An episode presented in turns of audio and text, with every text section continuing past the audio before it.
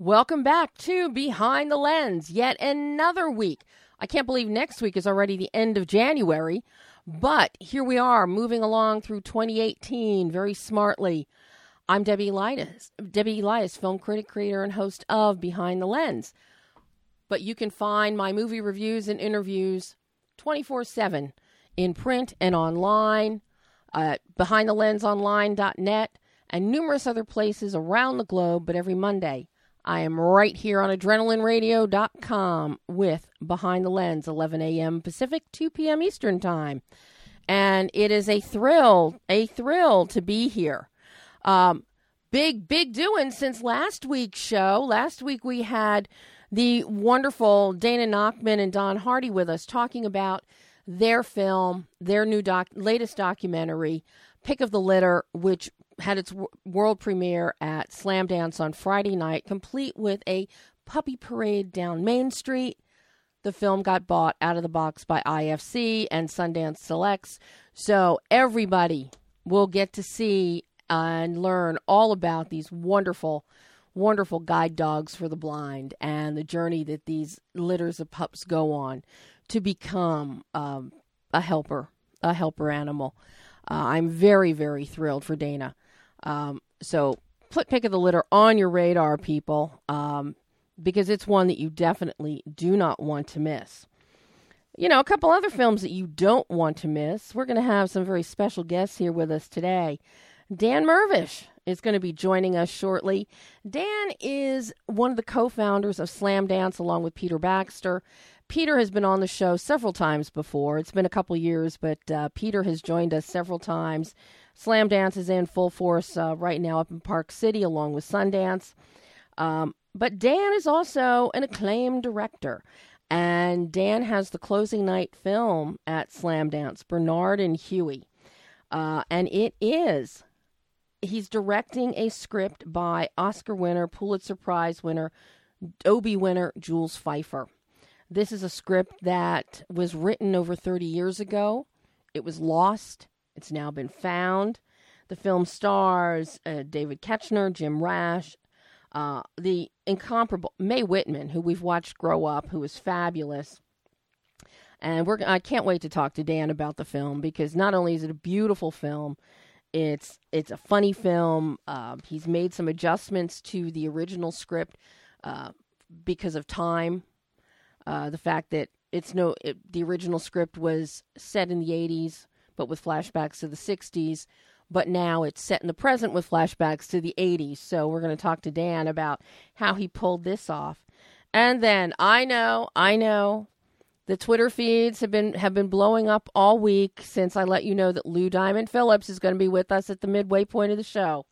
Um, you know him for La Bamba. You know him for Young Guns, Young Guns 2, Renegades, Longmire. Um, I don't know what our television and film landscape would be like without Lou Diamond Phillips. And we've got him here on Behind the Lens talking about his new film, Quest uh, which I have to say I was blown away by. It is a true story.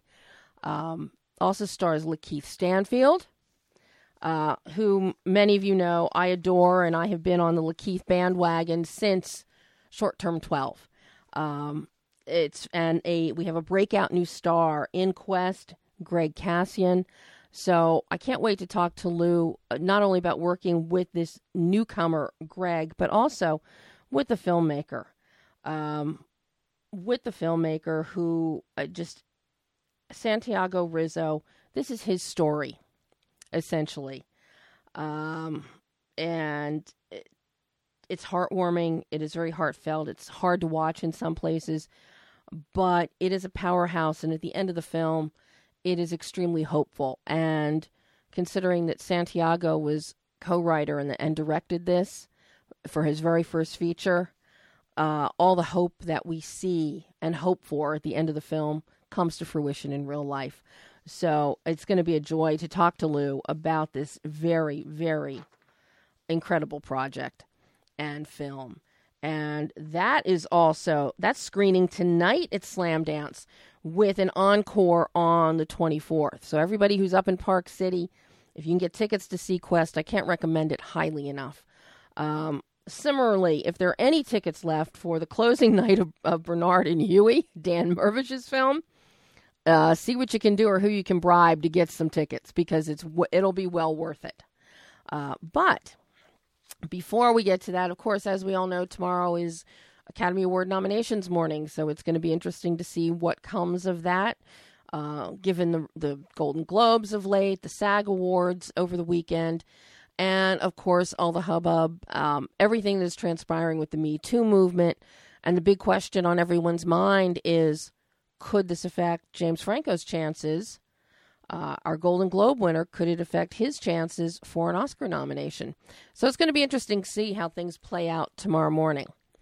But we had a new film open this weekend that I am crazy about Den of Thieves, Gerard Butler, Curtis 50 Cent Jackson, Pablo Schreiber, O'Shea Jackson Jr., aka Ice Cube's son. Uh, and let me tell you, when I'm watching the film, I did a double take initially because he looked so much like his father uh, that I was like, oh, I was taken aback. And then when I saw the full frontal and not just a profile, I realized, yes, that is that is Junior. Um, Den of Thieves is an incredible, incredible film written and directed by Christian Gudegast. It's been approximately 14 years in the making. It is the first real testosterone fueled thriller roller coaster ride of the year. Uh, it's a heist movie, which we don't get too many of. We definitely don't get a heist movie about a robbery of the Federal Reserve in Los Angeles. Uh, as a mat, just as a matter of point in history, there has never been a successful robbery or heist of a Federal Reserve anywhere in the United States. Uh, many people consider the cyber heist of a few years ago, the $81 million cyber heist, a heist. Okay, in a manner of speaking, semantics, yes. But talking about going in, actually physically removing money and getting out with millions has not happened. The closest any anyone has come to robbing a Federal Reserve was goes back to 1922 in the Denver Mint. Uh, and that was robbing the truck outside of $200,000. It was not successful. But since then, it's everybody seems to know better with the Federal Reserve. And when you see the film, uh, Den of Thieves, you're going to understand why. Uh, because the producer on the film, boots on the ground, Tucker Tooley. Tucker, uh, most of you may know him from his days at Relativity. Uh, but this is his venture. He originally brought it to Relativity, and after all the business dealings that, that transpired that uh, brought down a lot of the demise, shall we say, of Relativity, uh, Tucker kept the film, and uh, Gerard Butler has been attached since the beginning. Um, Christian has stayed involved. So this is Tucker's father uh, was one of the um, developers who helped design and was involved with the design of the Federal Reserve building in Los Angeles. And because of Tucker's relationship and his father, uh, not only did they get a tour, which you can get of the Federal Reserve, you can get tours of, fe- of Federal Reserves. But as Tucker said, it it was a, a heightened tour. The one catch though, you cannot take pictures, you cannot take notes, you cannot video anything. So everything that was seen inside by Carol Lindstrom, the production designer, by Gerard, by Christian, by Tucker, everything had to be mental notes as to the configuration, uniforms, colors, styles, procedures, uh, and then try and replicate it with as much authenticity as they could from what they committed to memory. Uh, it's fascinating. I, I, talked at length with Christian and Tucker during the week and uh, was just bowled over by everything they went through to bring this film to life because we basically have it's essentially a modern day Western. We've got uh, we have our thieves known as the outlaws, and we have the elite of the elite in uh, law enforcement with the major crimes unit, uh, referred to as the regulators. And it's it, we see the similarities. We have two types and groups of men. They're bound by brotherhood, family, but on opposite sides of the law.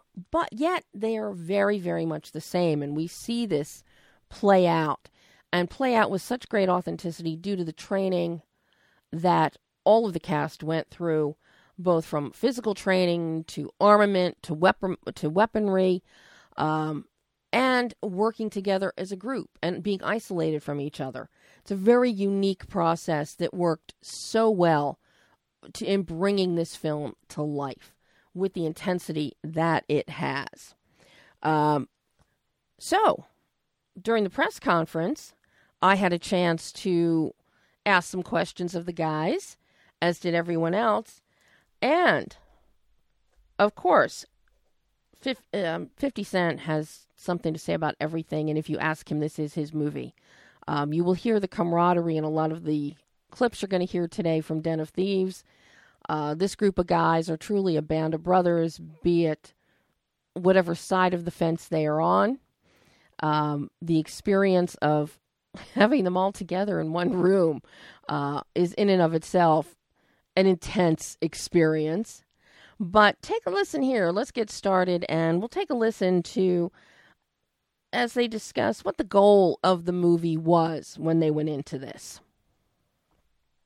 Yeah, that's one of the things I loved about the movie is, you know, one, it was a very smart, complex heist movie that you could get involved with, but it also, as well as being very compelling and, and having a, a, a, a lot of action, it also gives you time to breathe and sit with these characters and get to know them and show you how bruised and ravished they can be by this lifestyle, you know, and how it affects them, it affects their families, and, and also kind of turn the cliches on its head and actually show sometimes the cops who ultimately are the good guys, they're trying to bring down the bad guys, but sometimes they don't act so, you know, they're kind of like naughty boys because they're, they're, you know, they, they, it's a troubling world that they live in, and it definitely has an impact and causes a certain amount of release and disconnect. And, and I think that gives a, a nice, interesting allegiance that the audience have between the good guys and the bad guys and the way you journey with them, you know, you kind of swap from side to side. And I think that's one of the things that's really different about this movie. I'm, I know I'm not supposed to answer, but um, the the um, really the end goal was the final action sequence. The whole point was we we want to care about everybody equally. They're all just human beings. There's no bad guys, no good guys. I myself was the writer, and, and as these guys playing it, we love everybody. I want to understand everybody's motivations, know them, like them, good, bad, and indifferent. You know, they're all just. Um, in other words, if you took away the, you know, the, the, the, the cops and criminals, it's a symbiotic, it's a yin and yang thing. It's a symbiotic relationship. One doesn't exist without the other. So they almost appreciate each other for that. You know, they're basically the same kind of dude. Um, in any other circumstance, they'd get along and go drink beers and hang out, and it's all be good. Um, so there's sort of a, a, mutual respect and appreciation, and the whole purpose of was to build towards that moment to sort of understand everybody and care about everybody equally. It's like in old school days, you know, they'd all be warriors on the same battlefield, but at exactly. the end of the day, they kind of came from the same village. Mm-hmm. You know, they all knew each other growing up, and they ain't really that different. You know, it's just a small amount that will exactly. cause them to step on either side of the and line. And that's the reality. That's the reality. Yeah. yeah.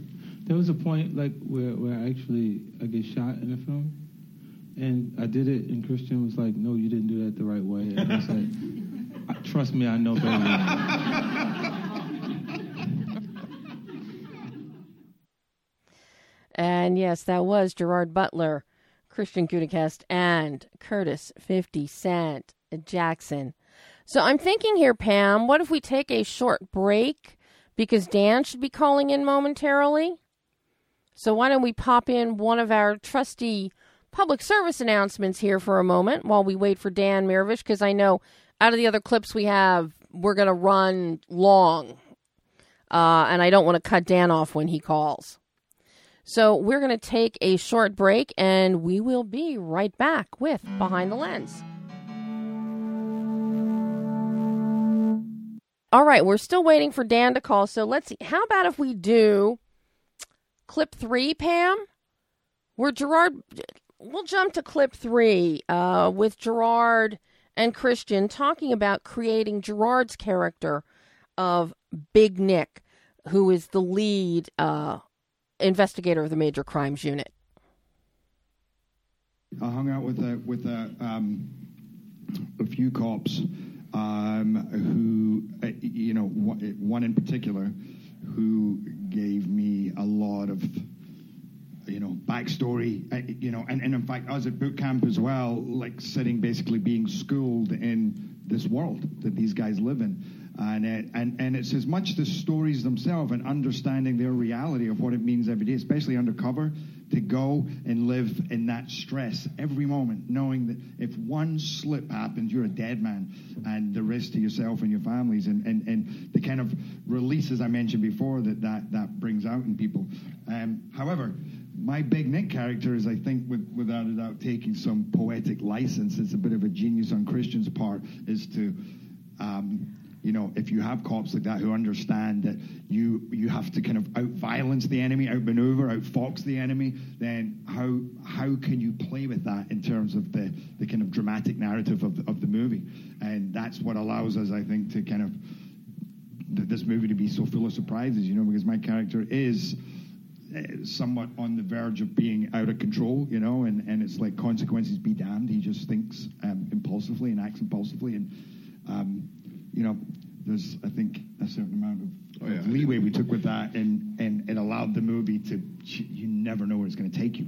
You know, The, the, the other um, factor with, with Big Nick's character, with all the cops, is they're sheriff's department specifically. So in the sheriff's department, the first thing that you do is you have to you they run the prisons. So they are in constant physical contact with the worst of the worst. That's when you the day one when you get your badge when you go swearing with Lee, Lee Baca, you're sent to LA County Jail, and you're responsible for transferring prisoners, uh, uh, regulating the prison system in California. So um, they automatically deal with the worst of the worst when they're pissed off, they're being dragged back and forth to jail. Um, so it takes a certain kind of individual to be able to deal with that. And the reality is they got to be tough. Um, and uh, and by the time they get to major crimes, which is the top of the food chain, the sheriff's department, they're they're not nice, and that, that's the whole thing. That was one main thing with them, and also with these guys too. Is I here this, the deal is this: at, at home, with the lives of the families, that's a different side of them. But when they go to work, they are not nice people. Period. And that's what it has to be in order to to, to survive in that world. By the way, when you meet them, the nicest guys ever. You know, none of us actually have to deal with taking down a lot of the scumbags they have to take down on a daily basis and the risks that they have to take moment to moment that they're not very much appreciated for. So when you spend a lot of time with them, it is kind of mind blowing how they put their life on the line every day to actually protect people. But the impact, as I said before, that that has on their lives. So it's easy to get kind of, you know, for them to take a lot of flack and, and, and a lot of that comes, you know, deserved in certain areas. But I have to say with these guys, it's it's interesting to spend some time with them and see what they go through and, and actually what a brotherhood they have. I, I really enjoyed my time with them. I think they're real heroes. You know, and it's interesting uh, as Gerard talks about, uh, you know, spending time with, uh, you know, with the cops, with the major crimes guys, um, because he really does get into character, and so much of that, and you see that translated on screen. And this is a testament to Christian as a director, Tucker as a producer, because right down to jewelry, the weight of jewelry, uh, the costuming, the shoes, the boots, the type of jacket. Um, everything is so integrated and so authentic in creating these characters. Very much so with Gerard's character of Big Nick, however. And uh, and I just found that knowing guys over the years that are in major crimes or who've gone up through the ranks and landed in major crimes, to see them embody and transform into uh, that elite level of law enforcement it's fascinating to watch. So to see to see Gerard and to see the the rest of the cast take on these personas, it truly is immersive. Uh, watching them and also with that for them in becoming these characters. Um, I personally, I think that Gerard's take on Big Nick is it is flawless, uh, and, and the fun. The film is just fun. It's a lot of fun. Well, we still don't know where Dan is. We're trying to find out. So let's play our other clip from the den on the Den of Thieves with the cast talking about the training they went through physically and in weaponry.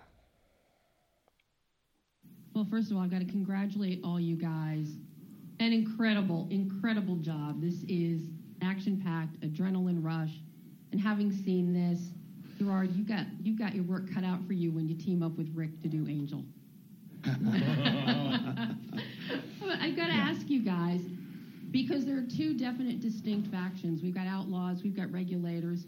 That also involves different armament, different styles of fighting, different styles of, of gun gunfighting. So what were what kind of training did you all go through from the armament standpoint and also just from the physical training for this? Because this is very, very physically intensive. Pablo. Th- wait, before you answer this, let me explain to you guys that this is my movie. Oh my god. This is my movie, and I'm I'm really I'm overwhelmed at the love that Gerard Butler has shown me for being in it, and the publicity, the marketing, promotions for it. This guy's amazing. Like they don't make. We need more people like Gerard Butler in the world. I say that every day. You're right. You're right. You know, but Pablo, you can answer that. Oh, okay, thanks. Um, and we had a, about a two-week training. We showed up uh, a couple weeks prior to shooting, and we had two separate camps. Uh, you know, Jerry is uh, the star of our movie, but he's also a producer. And the joy of live radio because I knew the minute we'd start that, Dan would call. So let's bring him on right now. Here is the co-founder of Slamdance, Dan Mirvish, and the director Mirvish. Mirvish, and the director of Bernard and Huey. Hi, Dan. Hi, sorry, I have a bit of a cough, but wonderful to be on. Well, it's wonderful to have you on, and it is it was so wonderful to watch your film Bernard and Huey. Thank you. This is I didn't know what to expect. Uh, I'm a fan of, of Jules Feiffer's work, but I did not know what to expect with this film, especially something a script that's been buried for 30 years and suddenly discovered. Yeah, thanks. you know how did you how did this project come to you since obviously this was something that hadn't seen the light of day in quite a while right. Well, I had um, I had read an interview with with Jules um, in a, in a newspaper about five years ago, and uh, and I knew a little bit about his reputation, but he um, but the end of the article it said uh, he had several unproduced screenplays, and I thought, well, whatever they are, they must be good. So um, actually, you know, there's an echo on this line. Is there? Can we try to call in again, or is this live? oh we're we're live dan um but if oh, you, we but are. Okay, well, I'll live with it. That's fine. That's fine. Um, and We're- that was me saying that's fine twice. That wasn't the echo. um, but anyway, we're not getting Anyway, an echo we're um, not getting an echo on this end so okay, that's good. That's fine. Um, uh, any anyway, so I read this interview and it said he had several unproduced screenplays, and, and this is a guy who's won a, a Pulitzer and an Oscar, and I thought, well, whatever that he has, they they must be good. so I called him up, and he said, oh yeah, I think I've got some stuff, but um, you know, everything's lost in, in archives. Uh, but try me back in four months, and I tried him back four months, and and he he still couldn't find anything. He said, try me back another four months, and this went on for a year and a half, and finally.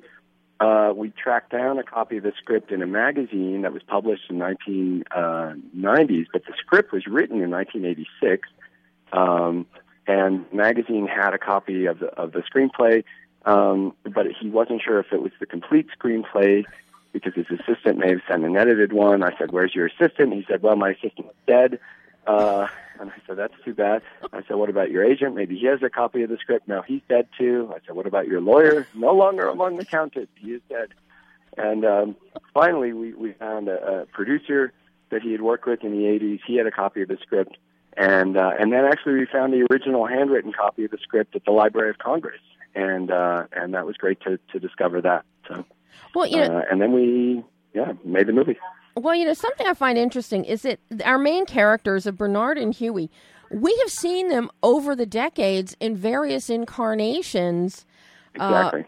So, I mean, they've been in earlier Feiffer works, in cartoons, appearing in The Village Voice and Playboy. Yeah. Uh, I think Yeah. also in a book somewhere. So, how do you take Yeah. a st- how did you approach this as a director to take these characters that are known, they're known commodities, but freshen them up and make them new, even for people that may have seen them in cartoon form?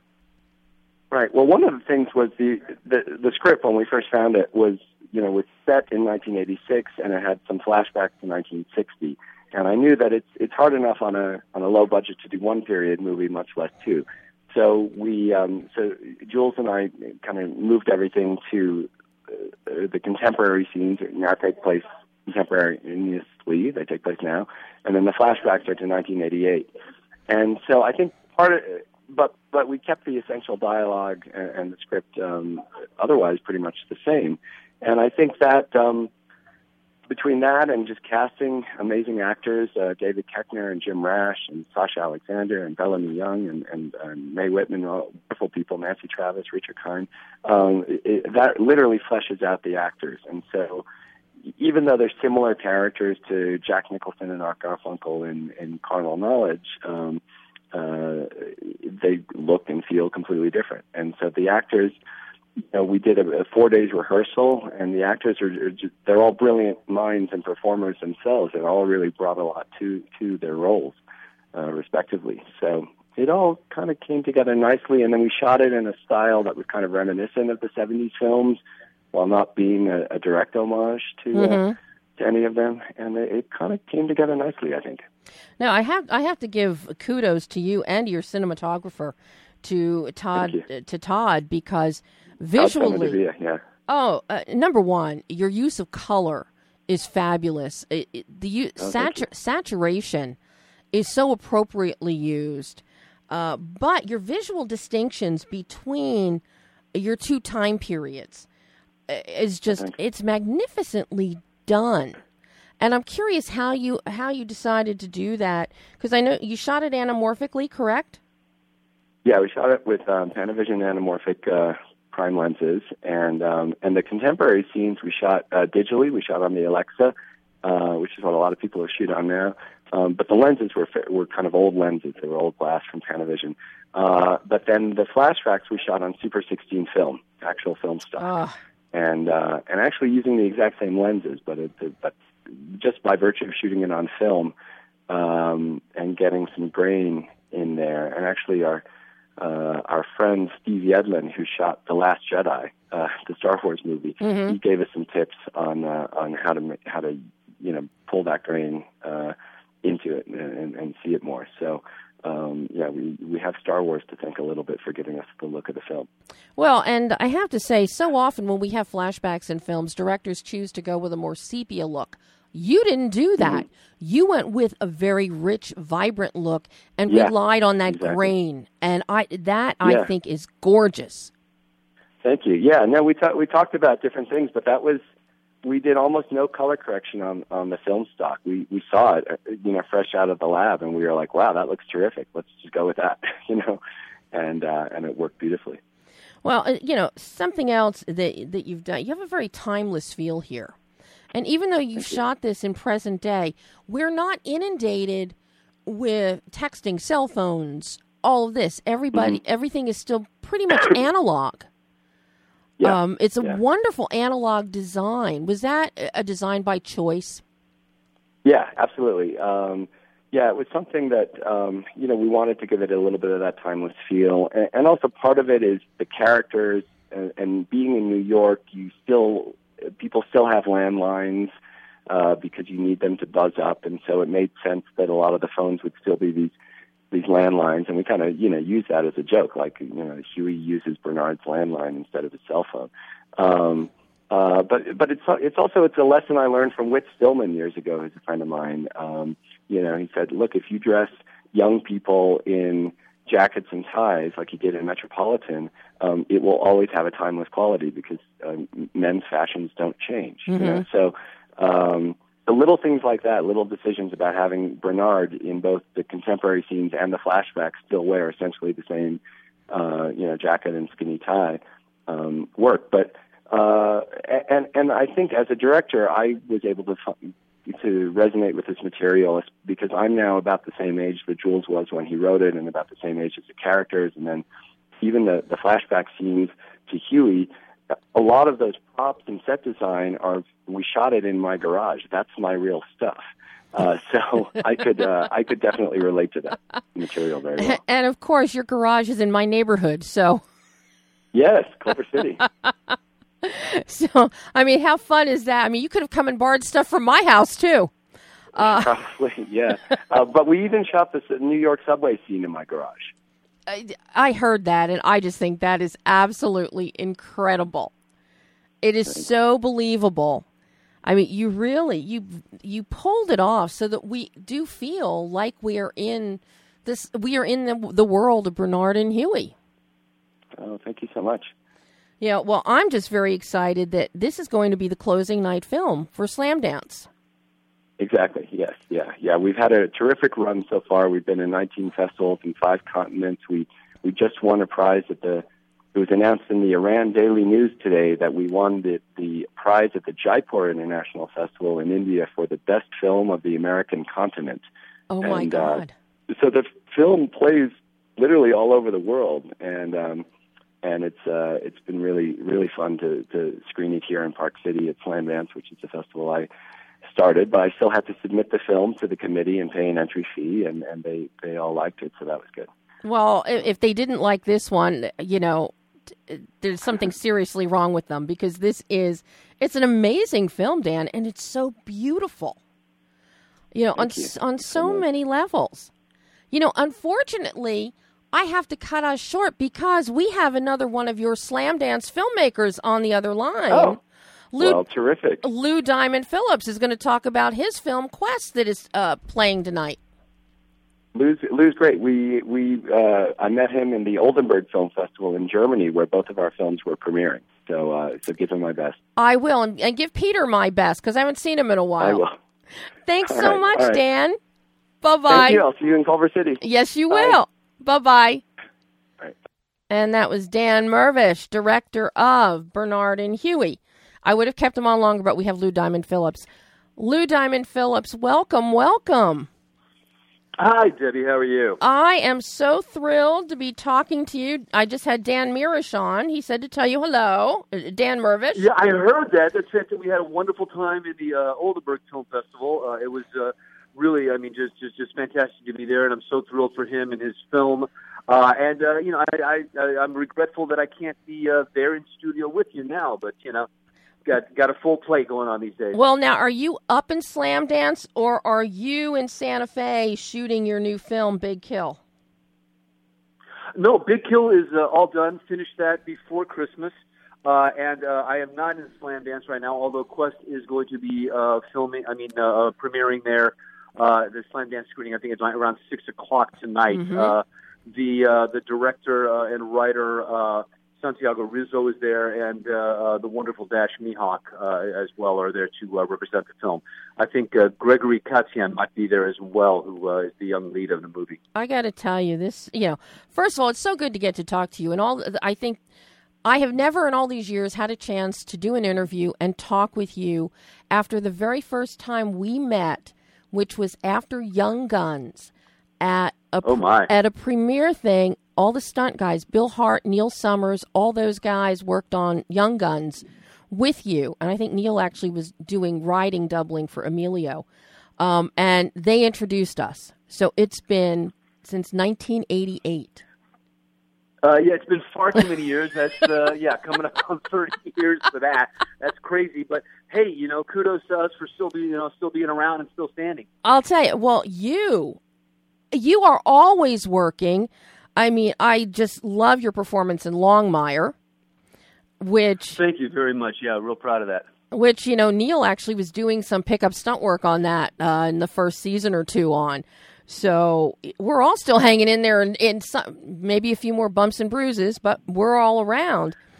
But I, Yeah, it's a little harder to get up in the morning sometimes after after you know uh, riding hard. But uh, no, it's all it's all good. And uh, uh, I think today, uh, as as much as ever, I'm doing work that I'm incredibly proud of. I'm getting to play roles that are challenging and that are different. Uh, you know, I mean, from Longmire and Henry Standing Bear, uh, and we're complete there uh, with six seasons, uh, and uh, and we're all done. But you know, even to something like Quest, yeah, which is you know not not usually what I do. It's uh, you know he's a very abusive, very very evil bad guy. But uh, uh, it was it was a challenge to play that and a challenge to, to contribute to this film. Well, you know, as I'm watching Quest and I this story is unfolding, I knew nothing about about Santiago's story. I knew nothing going in, and I'm watching this and all I could think of is how do you not say yes when you get a script like this across your plate? One hundred percent. I mean, it, it, it absolutely starts with the material, uh, and you know, it, this is truly an independent film. Santiago raised the money himself. Uh, a lot of it is his own money.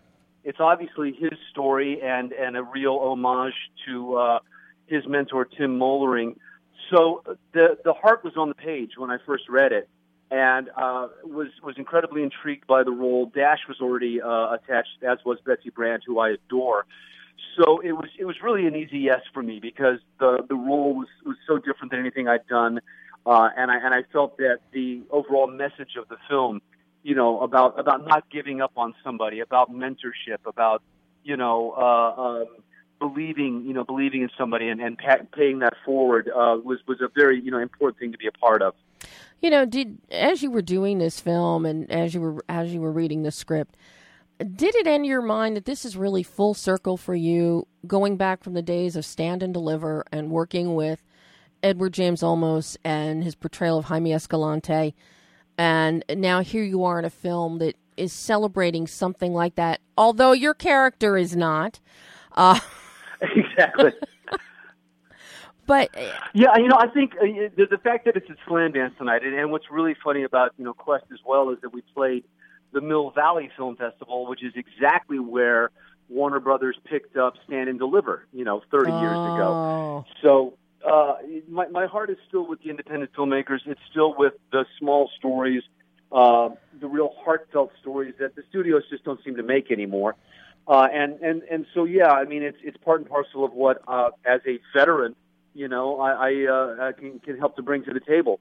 Uh, and, and speaking of Eddie Olmos, uh, uh, I, I think my renewed love affair with with independent film started with uh, Filly Brown a few years ago that Eddie produced and that his son Michael almost uh, co-directed, and which basically gave us uh, Gina Rodriguez, you know, in, Yeah. in the title role, and now she's huge and and so proud to have you know been a part of uh, you know bringing bringing a spotlight to that talent. Well, and you're help definitely helping bring a spotlight to a new young talent that is now on my radar.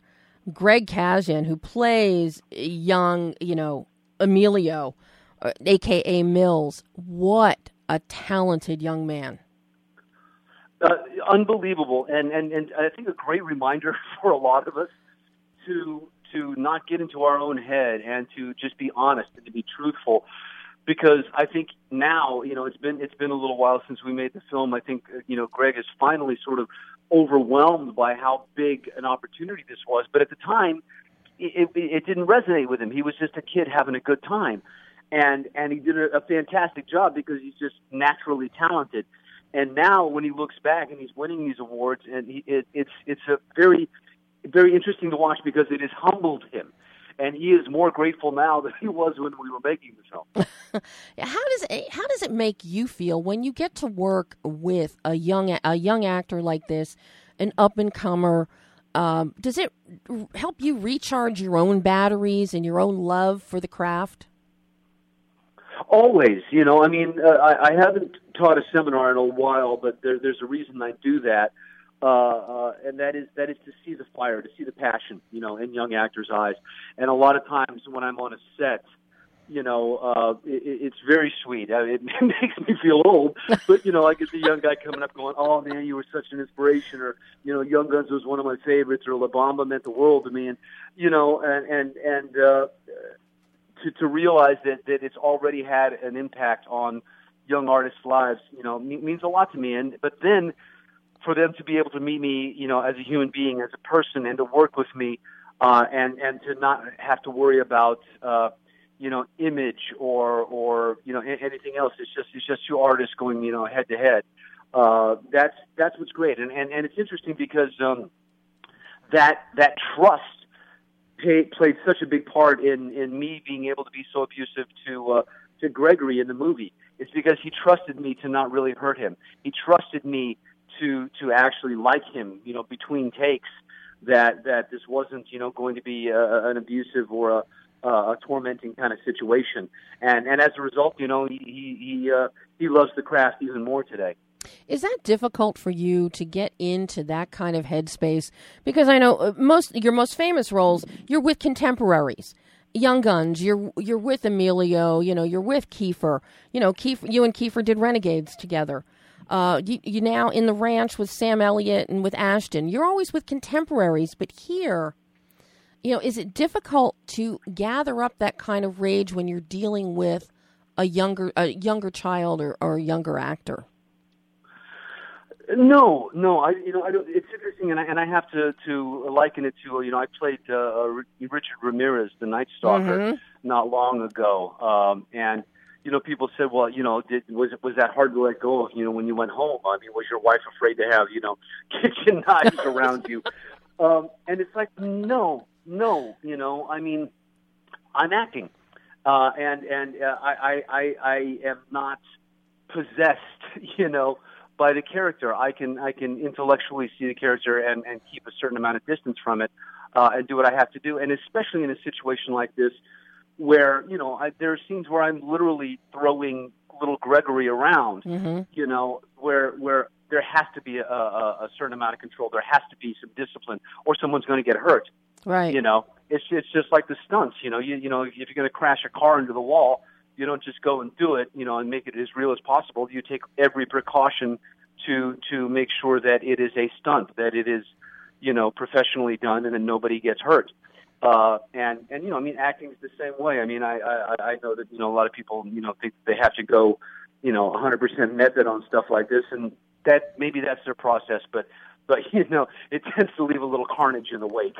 Mm-hmm. Yeah, as as you know, I mean, as we're even finding out, we're we're now you know, Meryl Streep talking about working with Dustin Hoffman in the slap on the face, in in Yeah. that one film, and you know, it, it takes you aback. And having worked on second unit myself and knowing all these stunt guys, I know fully trained people. They know where to give, where to take, where to stop, where to end.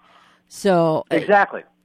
yeah, uh, so I and when you're dealing with you know minors, I always find that even more intriguing. You know, as a performer, you know how you innately know where to draw that line. Yeah, exactly. No, exactly. And it's interesting because there's there, there was one scene, and I and I asked his permission. You know, Santiago came to me and go, "I'm not seeing the fear because at th- at this point, you know, Gregory had worked with me for you know almost a week and and and liked me and trusted me. We got along great, Mhm. and so he was too young to manufacture that fear, you know, uh, uh, towards my character. And so I, I literally I told him I said, you know what? At some point during your close-ups, if it's okay, I'm going to pop you. I'm going to pop you on the cheek, and it might sting a little bit. And he went, and I said, "Can I do that?" And he said, "Yeah, yeah, okay, okay." You know, because he was oh, very open to to the acting process.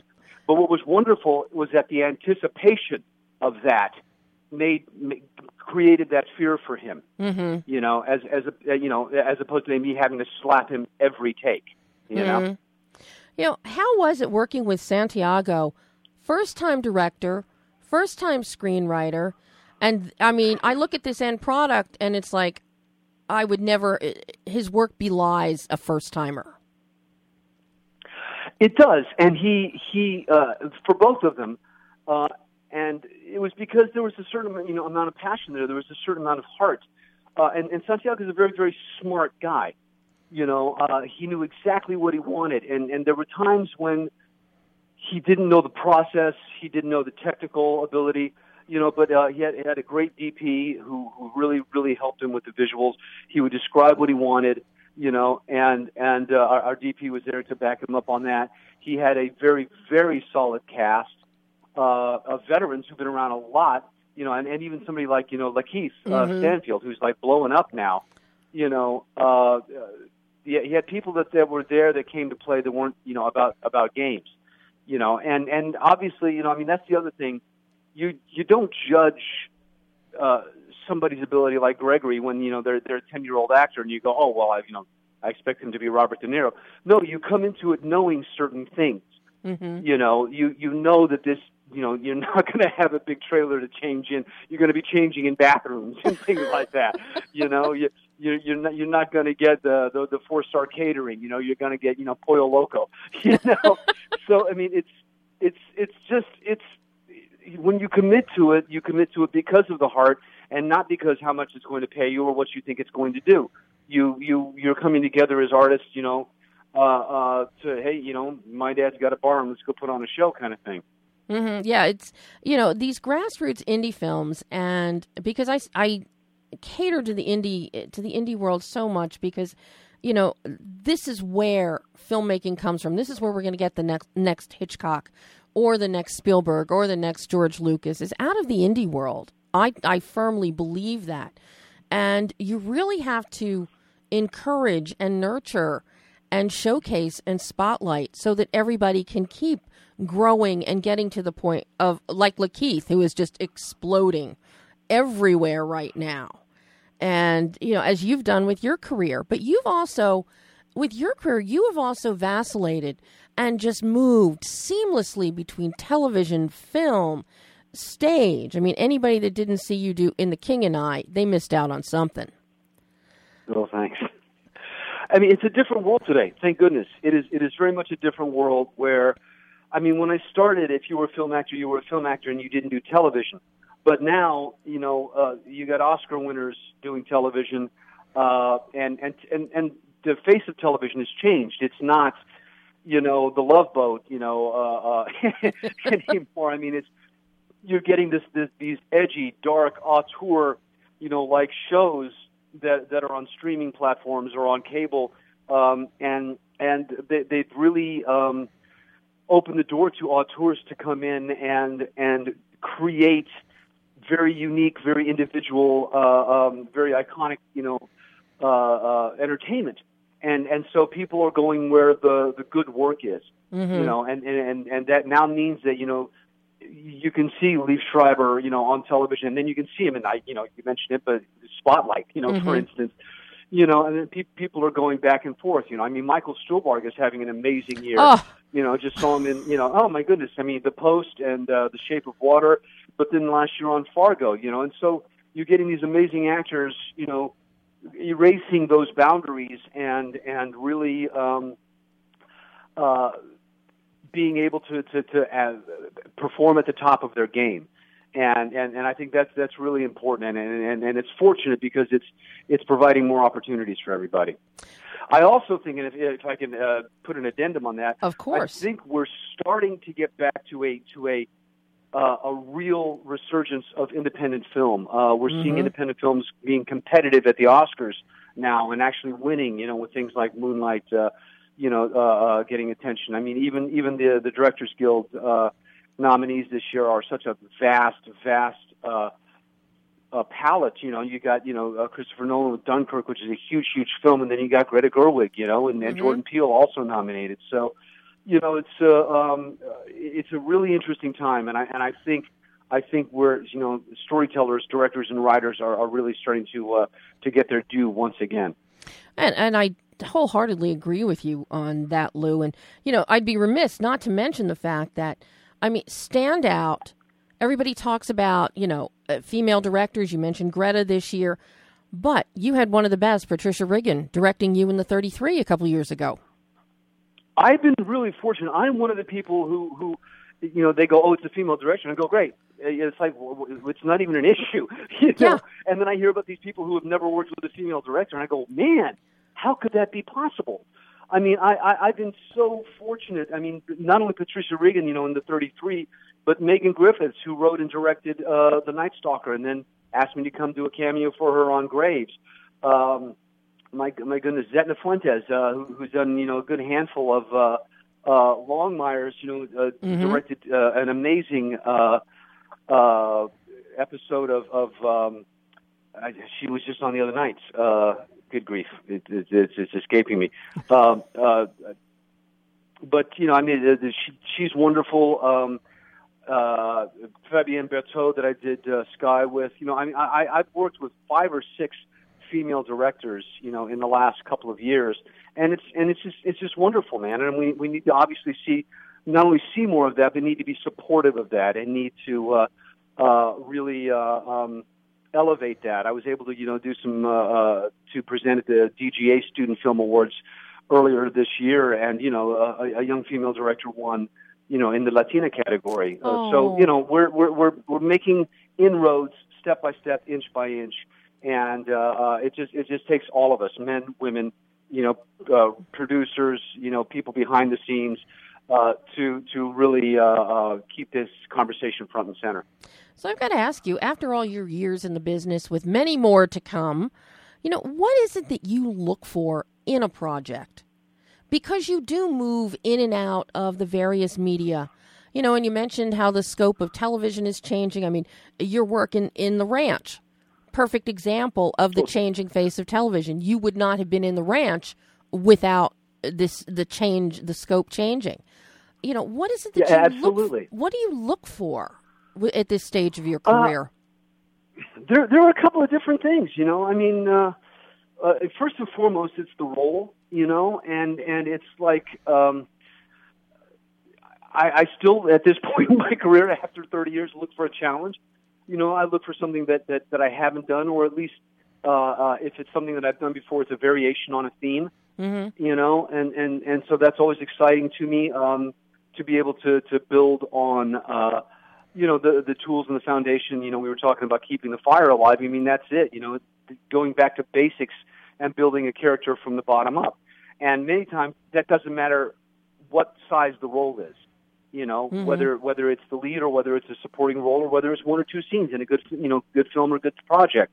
You know, I, I recently just did uh, an episode of Criminal Minds because I was a fan of that show for a long time, and uh, you know, I know Joe Mantegna, I know you know Paget Brewster, you know, uh, uh, they're, they're friends of mine, and there are, there are times now where I'll get a call, and sometimes sight unseen, uh, I'll say yes simply because there are people that I want to work with, and I realize that you know that life is short and that uh, you know the the process of being on set, the process of of creating, you know, scenes and drama uh, is is as gratifying to me as the uh, as the end result sometimes. And so there there are people that you know if if it came up that you know uh, would you do one scene you know in a Meryl Streep movie you'd be like boom yes I'm in done I don't care what it is you know it could be one line you know man how would you like some you know sugar with your tea you know I don't care you know just just to be on set with certain people I, I you know I crawl through glass to get there. Okay, now now if you had a chance to be in, in one of the Star Wars films with no lines, would you jump at it for one scene? Uh, you know what? These days, yes. you know, there was there was a time there was a time when I, I, I look back and I go, wow, uh, uh, you you you you shortchanged yourself. I mean, for instance, I didn't take a meeting on The Matrix, not Mhm. in Keanu's role, but in another role. And and uh, you know I've I've regretted it for twenty something years, you know, uh, and and it's like the, even even no scene no no dialogue uh, uh, roles can be really interesting and, and a lot of fun. I mean, you know, I, I, if you were to compare all the dialogue, you know, that I had as Henry Standing Bear on Longmire to the rest of my cast, they probably have twice the amount of dialogue that I have over the six years. Mm-hmm. But a great deal of my work was nonverbal. A great deal of my work was in how Henry reacts and Mhm. thinks and and you know uh, is quietly supportive. So I mean, you know, I mean, and and look, this is an extreme example, but look at Sally Hawkins this year in Shape of Water. Yeah. that is a brilliant, brilliant performance. You know, and and we only ever hear her sing in a fantasy sequence. You know, Mhm. the rest of the time she's having to convey the entire gamut of human emotions without a word. hmm And, and and I'm glad you brought that up because that is something that you do very very well throughout your career. You're very reactive in the roles that you have, be it through nuanced facial expressiveness, be it through f- nuanced physicality, but you really are a very fine-tuned reactive actor. Thank you, thank you very much. It's it's one of the greatest compliments. It's it's funny. I I, I, did uh, I did a couple of uh, scenes in Che with Benicio del Toro that uh, Mhm. Steven Soderbergh uh, directed, and after the first take, uh, it's it's so it, it was so casual. He just kind of goes, "You listen very well," and I was like, "Oh, wow, excellent," you know, because that's that's. I mean, it's it's it's about being present, you mm-hmm. know, and and in something like Quest, you have no idea what the other actor is going to do because he's ten years old, you know, and Yeah. and and so you must be present, you must be paying attention, and and you must be you know giving and taking at the same time, and that's you know that's the basics of good acting, regardless. But when you're put into that situation, uh, it's it's incumbent upon you to to actualize it, you know. And and it's so funny when I watch, let's say, bad TV, uh, uh, no names mentioned, but you know, when when actors act thinking, or they act listening. You know, it's like I, I say to young acting students, would you act eating? No, you just eat, man. You take a bite of the burger. You know, Yeah. you don't act like you're eating the burger. You eat the burger. You know, and and and and that's the thing is that is that you can you can do all the surface stuff, but you you've got to get back to to what's basic and what's innate, and it's like uh, the old rule. You know, don't get caught acting. Mm-hmm. Well, we're almost out of time, but before I let you go, Lou, I've got to ask you, as you look back on your career and the fact you keep going, what is the greatest gift that acting has given to you? You have given us such a great gift with all of your performances, but what is acting? What is the gift it has given you? Wow. Um, a constant education. You know, I've seen the world. I continue to see the world. Uh, I one of the things that is never lost upon me is that I'm an actor who gets to represent different communities, Mm-hmm. be it the Latino community, which is a huge umbrella. The you know uh, Mexicans, Mexican Americans. You know, I mean, being uh, you know uh, uh, Colombian in uh, I mean not Colombian, but uh, Chilean in uh, um, the 33 Mm-hmm. you know, uh, the, the numerous Native American, you know, nations that I've represented. Um, you know, I, I I really truly feel like not only a citizen but an ambassador to the world, and and it is that open-mindedness, that clear-sightedness that that I'm grateful for, because my job has forced me to, you know, care. It's forced me to care about, you know, uh, what's happening in our world today, what's happening to, you know, refugees around around the world. Uh, you know, uh, and, and and also, you know, it underlines it underlines my appreciation for being an American and for what to me America is supposed to stand for. You know, uh, and and I'm representative of that, and and it's put me in a position to to get paid for doing what I love doing that I'd be doing for free, uh, and and to you know take care of my family and to have a nice life. But it also put me in a position to be a, a communicator and a storyteller, and uh, to to continue to I hope you know put a good message out there to people. You know that that that we need compassion, we need compi- uh, kindness, we need to care about one another, and and I think that's uh, that's something I'm very grateful for. Well, I think you're an incredible ambassador, Lou, um, on so many levels. And uh, here's to many, many, many more years of uh, seeing your work. And hopefully, we won't go 35 years or whatever before getting to do an, an interview again. I can sit in the studio with you next time. Oh, that would be fabulous. But right now, everybody who is up in Park City, they need to go to Slamdance tonight if there are still tickets left to see Quest, or on the 24th. I know there's an encore Exactly. performance.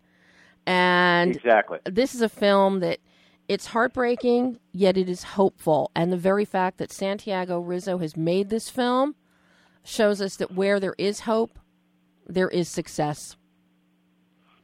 That's exactly right. Oh. Thank you, Debbie. Lou, thank you so much. And I'll talk to you again soon. Sounds great. Thank you. Thanks, Lou. Bye bye. And yes, that was Lou Diamond Phillips.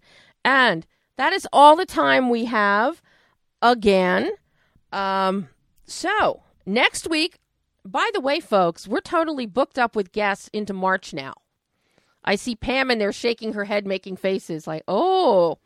Um, next week, we're going to have Lisa France, who is going to talk about her new film, Roll 'em Out which is an interest it's it's a wonderful documentary and mario van peebles is gonna be with us uh, talking about his tv series superstition which has just completed its first run it's going into reruns and we're gonna find out uh, what the network had to say on a pickup for season two so, and it's streaming so between now and next week if you want to get a feel of what mario and i are going to be talking about check out Superstition. Uh, but in the meantime, I'm Debbie Elias. This is Behind the Lens.